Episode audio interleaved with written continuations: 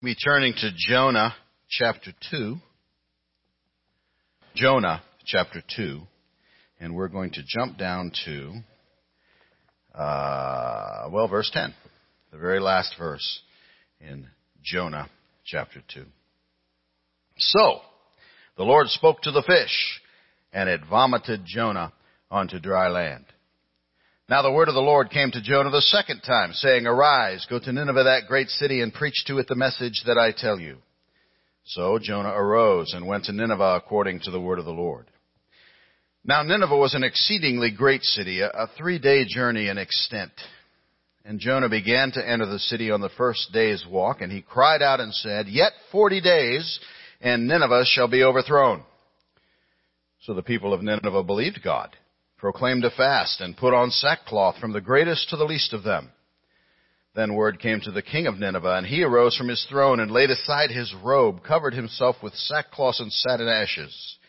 And he caused it to be proclaimed and published throughout Nineveh by the decree of the king and his nobles, saying, Let neither man nor beast, herd nor flock taste anything. Do not let them eat or drink water. But let man and beast be covered with sackcloth and cry mightily to God. Yes, let everyone turn from his evil way and from the violence that is in his hands. Who, who can tell if God will turn and relent and turn away from his fierce anger so that we may not perish? Then God saw their works, that they turned from their evil way, and God relented from the disaster that he had said he would bring upon them, and he did not do it. But it displeased Jonah exceedingly, and he became angry. So he prayed to the Lord and said, Ah, Lord, was not this what I said when I was still in my country? Therefore I fled previously to Tarshish, for I know that you are a gracious and merciful God, slow to anger, abundant in loving kindness, one who relents from doing harm.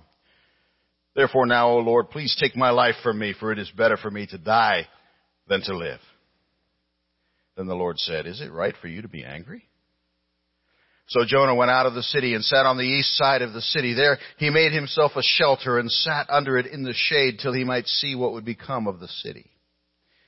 And the Lord God prepared a plant and made it come up over Jonah that it might be shade for his head to deliver him from his misery. So Jonah was very grateful for the plant. But as morning dawned the next day, God prepared a worm, and it so damaged the plant that it withered. And it happened when the sun arose that God prepared a vehement east wind, and the sun beat on Jonah's head so that he grew faint. Then he wished death for himself and said, It is better for me to die than to live. Then God said to Jonah, Is it right for you to be angry about the plant? And he said, It is right for me to be angry, even to death. But the Lord said, You have had pity on the plant, for which you have not labored, nor made it grow, which came up in a night and perished in a night. And should I not pity Nineveh, that great city, in which are more than 120,000 persons who cannot discern between their right hand and their left, and much livestock? Father, we thank you. We thank you for the book of Jonah. We thank you for what we saw last week, and we thank you, for Lord, for this concluding uh, study today. I pray that you would guide us, direct us, help us. May our hearts and minds be open to your word.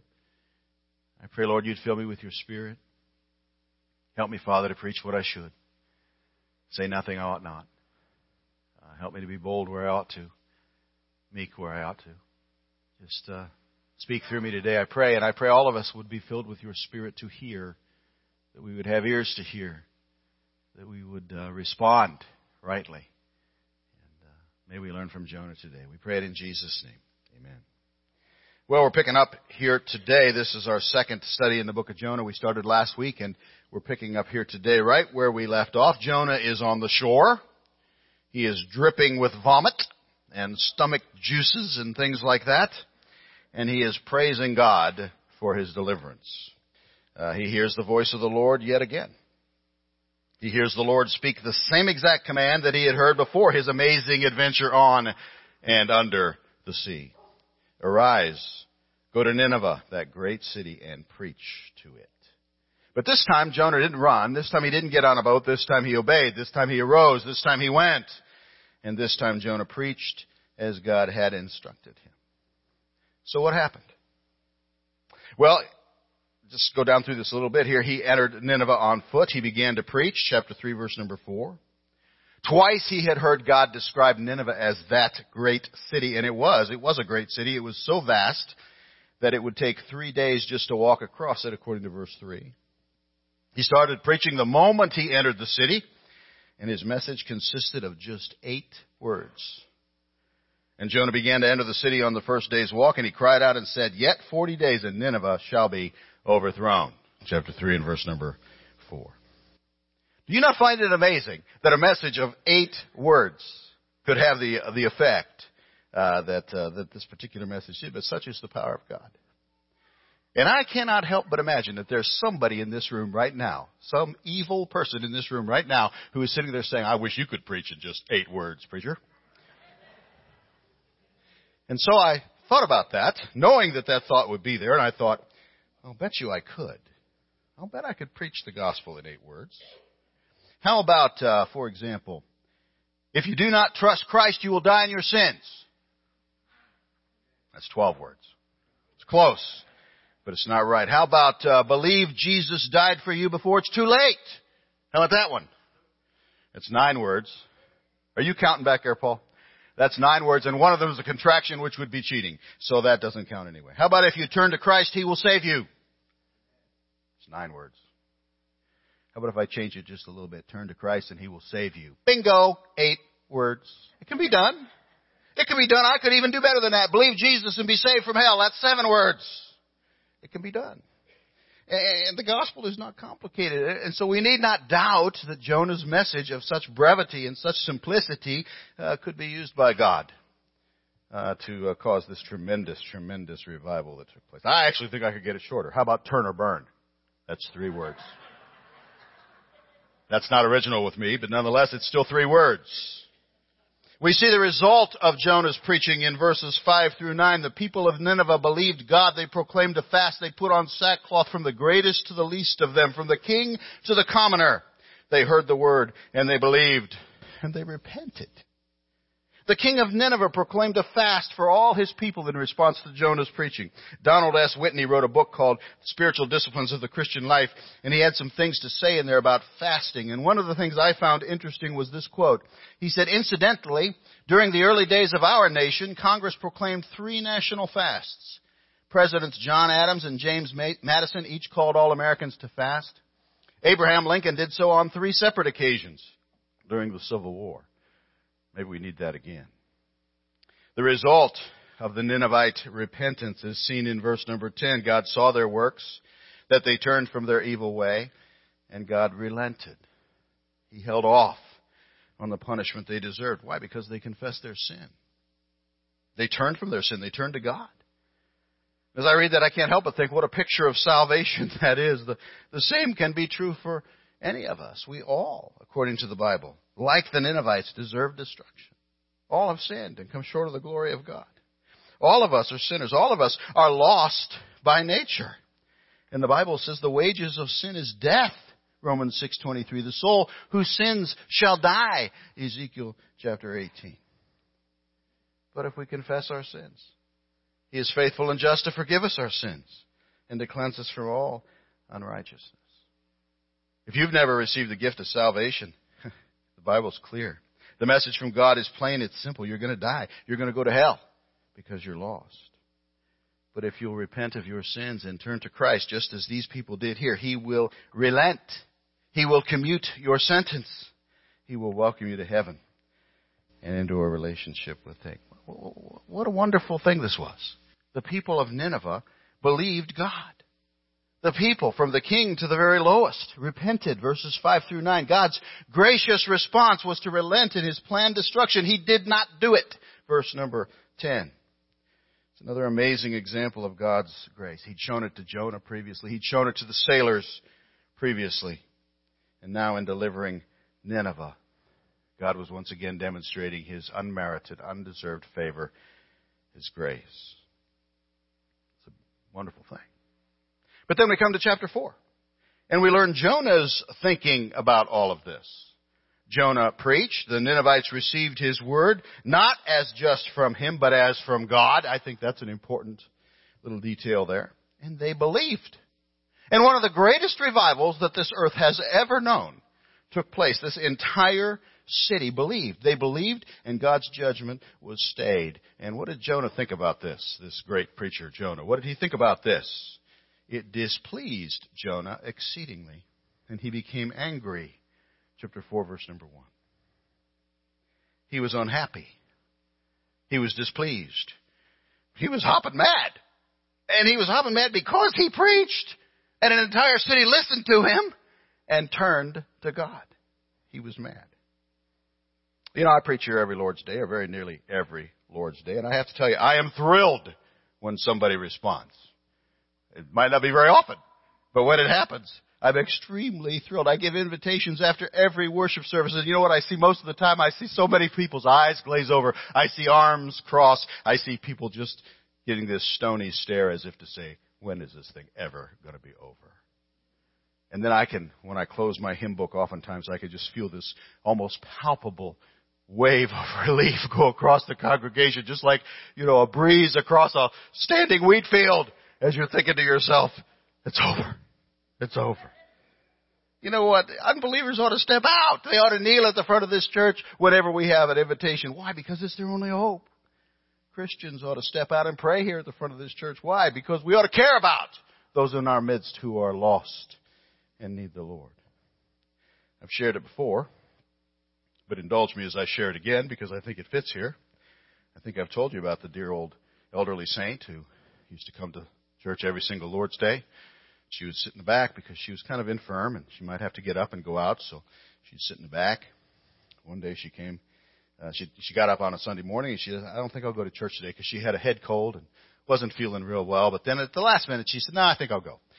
So she looked for some Kleenex to toss in her purse because she uh, she knew she was going to have a snotty nose and have troubles like that. So she couldn't find any Kleenex. So at the very last second, heading out the door, she grabbed a roll of toilet paper and tossed it in her purse. And as she got to the church, she sat through the service. And at the very end, the preacher was giving his passion, uh, pa- impassioned invitation and, and, and calling people to the front. And she felt, you know, she needed a Kleenex. And so she reached into her purse for her roll of toilet paper. And to her horror and mortification, she dropped the toilet paper. And it began to roll all the way down the aisle. And she watched it roll all the way down and come to rest right here, leaving this great long streamer all the way down. And after the service, she sat back there quietly, hoping no one would notice that was her toilet paper on the floor. And she finally got up and she went to the front. And the preacher met her there with a smile and handed her her roll of toilet paper to go along with the wad she had in her hand. And she said, "Oh, preacher, I'm so sorry. I'm mortified. This is horrible." And he said, "Don't be sorry. That's the first thing to come forward in this church in 20 years." Any preacher you would think would be thrilled when the word preached resulted in response and souls saved and repentance, wouldn't they? I would. I can't imagine what it would be like to watch an entire city turn to God. I can't imagine that. But Jonah experienced it. And rather than rejoice, he got mad. He poured his black heart out to God in chapter 4 in this prayer. He told God this was the very reason he had fled to Tarshish in the first place. He basically said, I knew you would hear their prayers and save them. I knew you were a God of grace and mercy and wouldn't actually destroy it. I knew it, Lord. That's why I didn't want to come. Let Jonah's little dark prayer sink in for a minute. That's an amazing thing to say. Here was his heart. This was why, this was why he ran in chapters 1 and 2. He knew the power of the word. He knew the grace of God and he feared that if the Ninevites actually heard the word of God, they might actually get saved. They might actually turn to God. And he did not want that. How can that be? How could Jonah actually want these people destroyed? How could he, a preacher of the Word of God, be angry that God would save them? Well, maybe a little understanding of who the Ninevites were would help. They were a horrible people. They were a cruel and a vicious people. They were known to treat their captives horribly. One source from their own historical records described like this Nineveh was the capital of one of the cruelest, vilest, most powerful, and most idolatrous empires in the world. For example, writing of one of his conquests, Ashurnasirpal II, reigned from 883 to 859 BC, he boasted, quote, I stormed the mountain peaks and took them. In the midst of the mighty mountain I slaughtered them. With their blood I dyed the mountain red like wool. The heads of their warriors I cut off and I formed them into a pillar over against their city. Their young men and their maidens I burned in the fire. Regarding one captured leader, he wrote, I flayed him. His skin I spread upon the wall of the city. He wrote of mutilating the bodies of live captives and stacking their corpses in piles. It was a horrible city a horrible people. Interestingly, the prophet Nahum, just a couple of uh, prophets further down in the, in the minor prophets in your Bible, he would later prophesy to these same people sometime yet in the future from Jonah's time. And he called Nineveh the bloody city in Nahum chapter 3 and verse number 1. And the book of Nahum ends with his pronouncing woes upon them because they didn't turn this time. And judgment did fall. But uh, the book of Nahum ends with these words Your injury has no healing, your wound is severe. All who hear news of you will clap their hands over you, for upon whom has not your wickedness passed continually? These were a hated people. They were hated far and wide. And that might explain why Jonah didn't want to go there. And it might explain a little bit of why Jonah really didn't want to see them turn to God. Now, as I said, they didn't repent when Nahum preached to them in the future. And uh, the city of Nineveh would eventually fall to the Babylonians, the Medes, and the Scythians in August of 612 BC. Vicious, violent people, also very idolatrous. They had temples there to several false gods, Nabu, Ashur, Adad. They were known to worship Ishtar, the goddess of love and war. So maybe that's why. I don't know. Jonah, chapter number four, went out of the city and he sat on the east of the city. And he did so so that he could watch what would happen. Still hoping he could see God wipe them out. I think he was hoping, maybe he'd read of Sodom and Gomorrah, and he was hoping that he'd see the fire and the brimstone fall. And he had his seat all picked out to watch the mayhem. He sat and he watched. And while he sat and he watched, God amazingly prepared a plant, chapter 4 and verse number 6, to provide shade for Jonah as he sat there in his petulance. But then God took away the plant and replaced the plant with a vehement east wind and sun that beat on Jonah's head. And Jonah once again was angry. This time he was suicidal with rage at this turn of events and he lashed out at God as a result. And finally, God spoke to him and pointed out to him, Do you see how hypocritical you are? He cared more for a worm he cared more for a plant than he cared for the souls of Nineveh. That's what God's saying to him in verse number 10. God, on the other hand, did care for the souls of Nineveh. He cared for all of them, from the least to the greatest. Verse number 11 even says he cared about their livestock. He cared. Well, that's what happens. Let's, let's ask ourselves what it means and how we might apply it to ourselves. And I think what I'd like to do this morning is consider two questions, which are in the text, and then one final application. So let's look at it that way today. First, first of all, a question. Chapter 4, verse number 4. Is it right for you to be angry? Is it right for you to be angry? What about when evil people hear the gospel and turn to Christ? What about when others, perhaps who have been unkind or unpleasant toward us, experience God's grace and God's blessing in their lives? What about when the Word of God bears fruit in people we just don't like?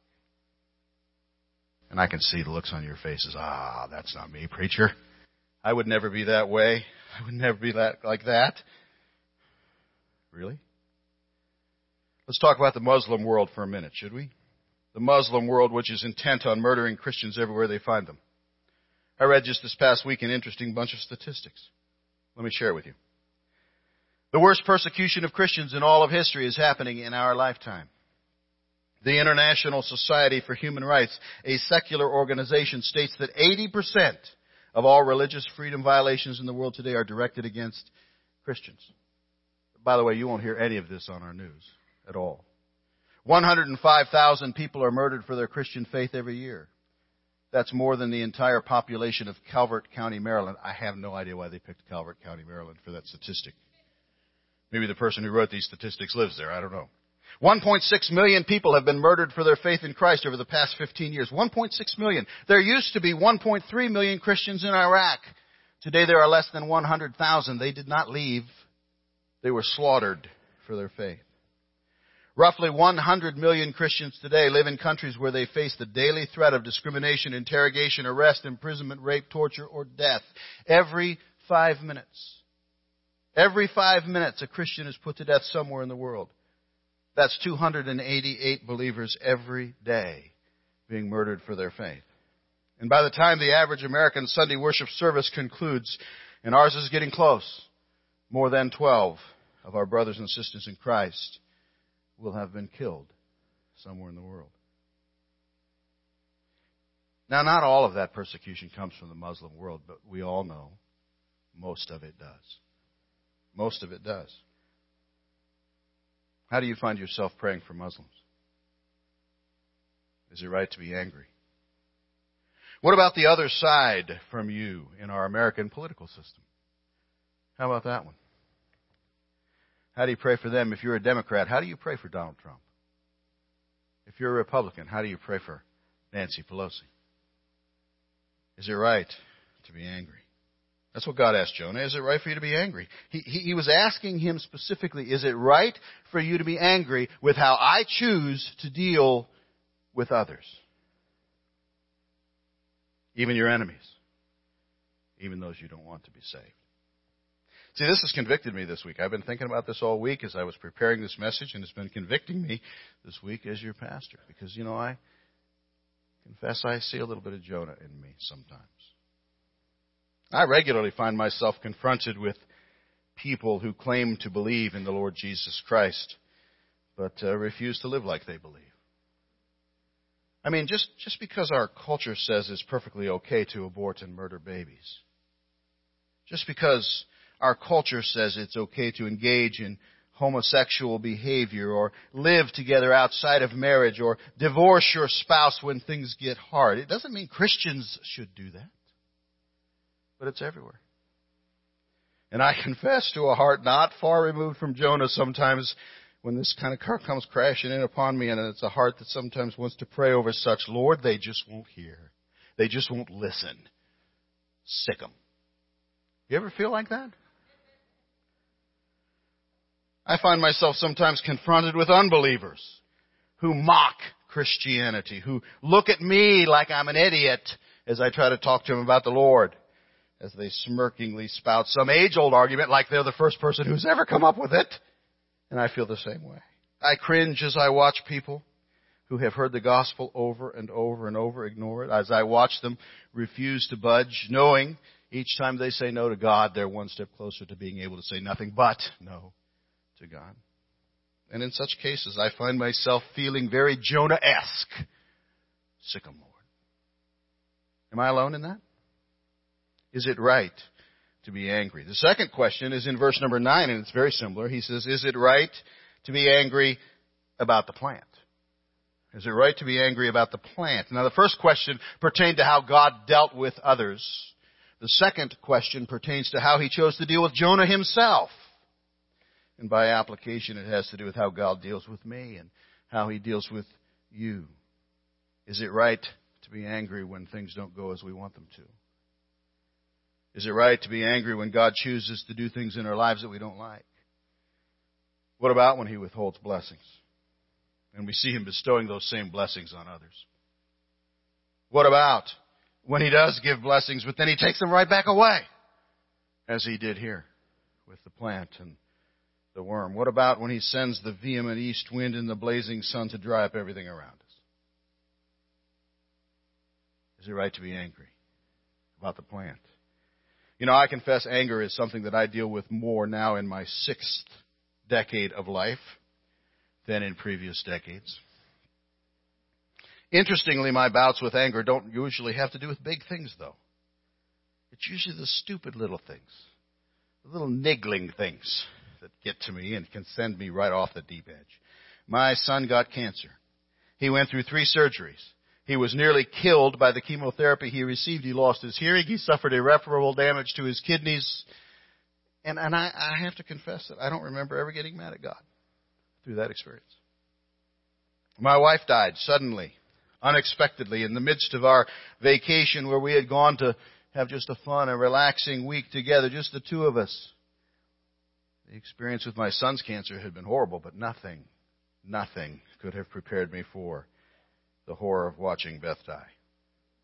But again, I honestly don't remember ever really getting mad at God during that time. I'm not saying there, there were no moments of questioning or no moments of crying out to God. I'm sure that was there, but there weren't many. He gave more grace. The vehement east wind blew, the sun blazed down. But he held me through those moments, and I felt that. You know, you know the kind of things that get to me? I dropped my keys all the time now in my old age. I cannot hold on to keys. I don't know what that is. I'm walking toward the door every single time. I, I don't get it. And it can send me into a frothing rage faster than just about anything that you can imagine. Just the other day, just yesterday morning, I was uh, walking into my office in the morning. And as I walked past my desk, I had my bathrobe on. I was it was early in the morning. Uh, I walked past my desk, and the sleeve of my bathrobe caught a container of pencils on my desk onto the floor. Well, it wasn't just pencils. That would have been bad enough, but I, these are regular, you know, number two pencils and colored pencils and things like that. And I sharpened those pencils with uh, well, just a little tiny, you know, sharpener, and I put all the shavings in the container. So as I watched with horror as all these shavings and lead and junk went all over my floor, again, mad, not happy, anger. That was very Jonah-esque right then. Am I alone in that? Am I the only one who gets angry with the plant? We all face times where our circumstances turn dark or difficult or troublesome. We all face times when God seems to be testing us and allowing things to take place that we don't understand and we plainly don't like. We all face days where God seems to be sending a vehement east wind and a blazing sun. Is it right to be angry at those times? Twice God asked this question of Jonah. Twice he said, Is it right to be angry? And he didn't answer it either time. God didn't answer his own question either, either time. But I believe the answer is implied. I believe it's clear in our text. I believe the answer is no. It is not right to be angry. I think that's what God was saying to Jonah. Not about the way God chooses to deal with others and not about the way he chooses to deal with us. He is sovereign. And so we have to ask ourselves why. And that brings me to the one application I want to conclude with today. Two questions, one application. Here's the application God's love is endless. God's love is endless, not just for us, but also for them. God amazingly loves everybody. I don't, and neither do you, but God loves everybody. He loved and blessed and used Jonah, who was certainly less than what we would hope a preacher would be. He loved the pagan sailors in the midst of the storm. He loved those vicious, bloodthirsty, idol worshipping Ninevites. God loves Muslims. He loves Muslims. He loves the hordes of people illegally invading our country every day. God loves Democrats. I expected to get stoned for that. God loves Republicans. He loves drug dealers. He loves drug addicts. He loves alcoholics. He loves adulterers. He loves homosexuals. He loves abortion providers. He loves those who have gone through abortions. And He loves you. Even when you're at your most Jonah like, He loves you. For God so loved the world that He gave His only begotten Son, that whoever believes in Him should not perish but have everlasting life. The Lord has appeared of old unto me, saying, Yes, I have loved you with an everlasting love. He loves you. His love is endless. Say it with me. God's love is endless. That was terrible. Say it again. God's love is endless. Not just for us, but also for them. God amazingly loves everybody. Let's all stand. We're going to be uh, singing our invitation song in just a moment, but let's all stand. And I'm going to ask you to stand with every head bowed and every eye closed just for a moment, please. Every head bowed, every eye closed. I, I, I just want to ask this question. How should we respond to such love? Such endless love. And I want to suggest three ways. Number one, we need to respond, first of all, by receiving it in the first place. Salvation.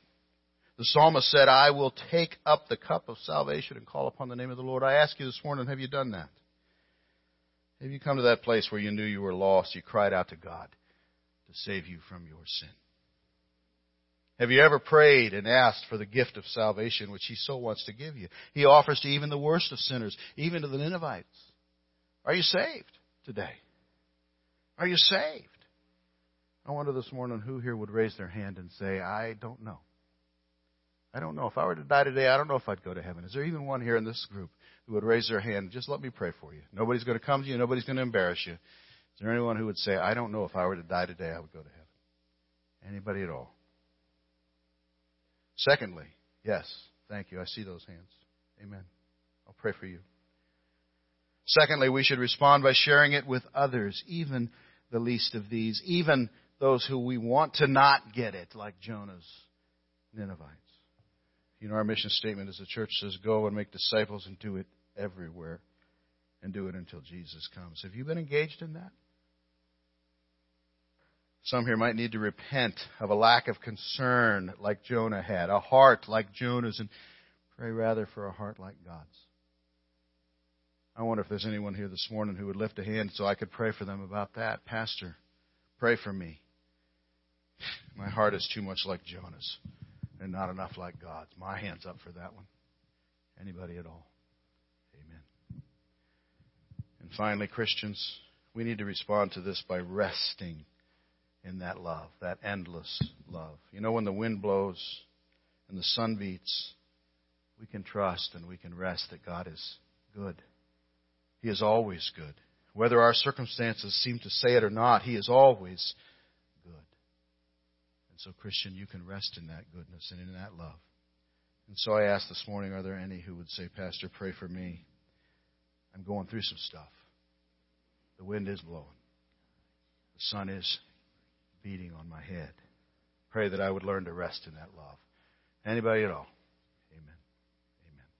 Father God, I thank you for all those who have raised their hands. I thank you for those who raised their hands for salvation this morning. And I pray that if they would like to know more, they just step out as we sing, come to the front, and let us show them from the Bible how they can know for sure. I pray for the Christians who have said, Give me a heart more like God's and less like Jonah's. I pray that for myself. And I pray, Father, that all of us uh, would have that even those who didn't maybe raise their hands. But Lord, it, it, perhaps they need to step out and come and pray, and perhaps some would pray with them. Lord, if there are those here today who are going through things, hard things, troubling things, whatever it might be, I pray they'd learn to rest in you and to know that you're always good. And so, Father, whatever the needs might be, if folks need to come, I pray they would. And I pray that as we close our service with a song, you'd speak to all of our hearts and help us to respond as you'd have us to. And we pray it in Jesus' name. Amen.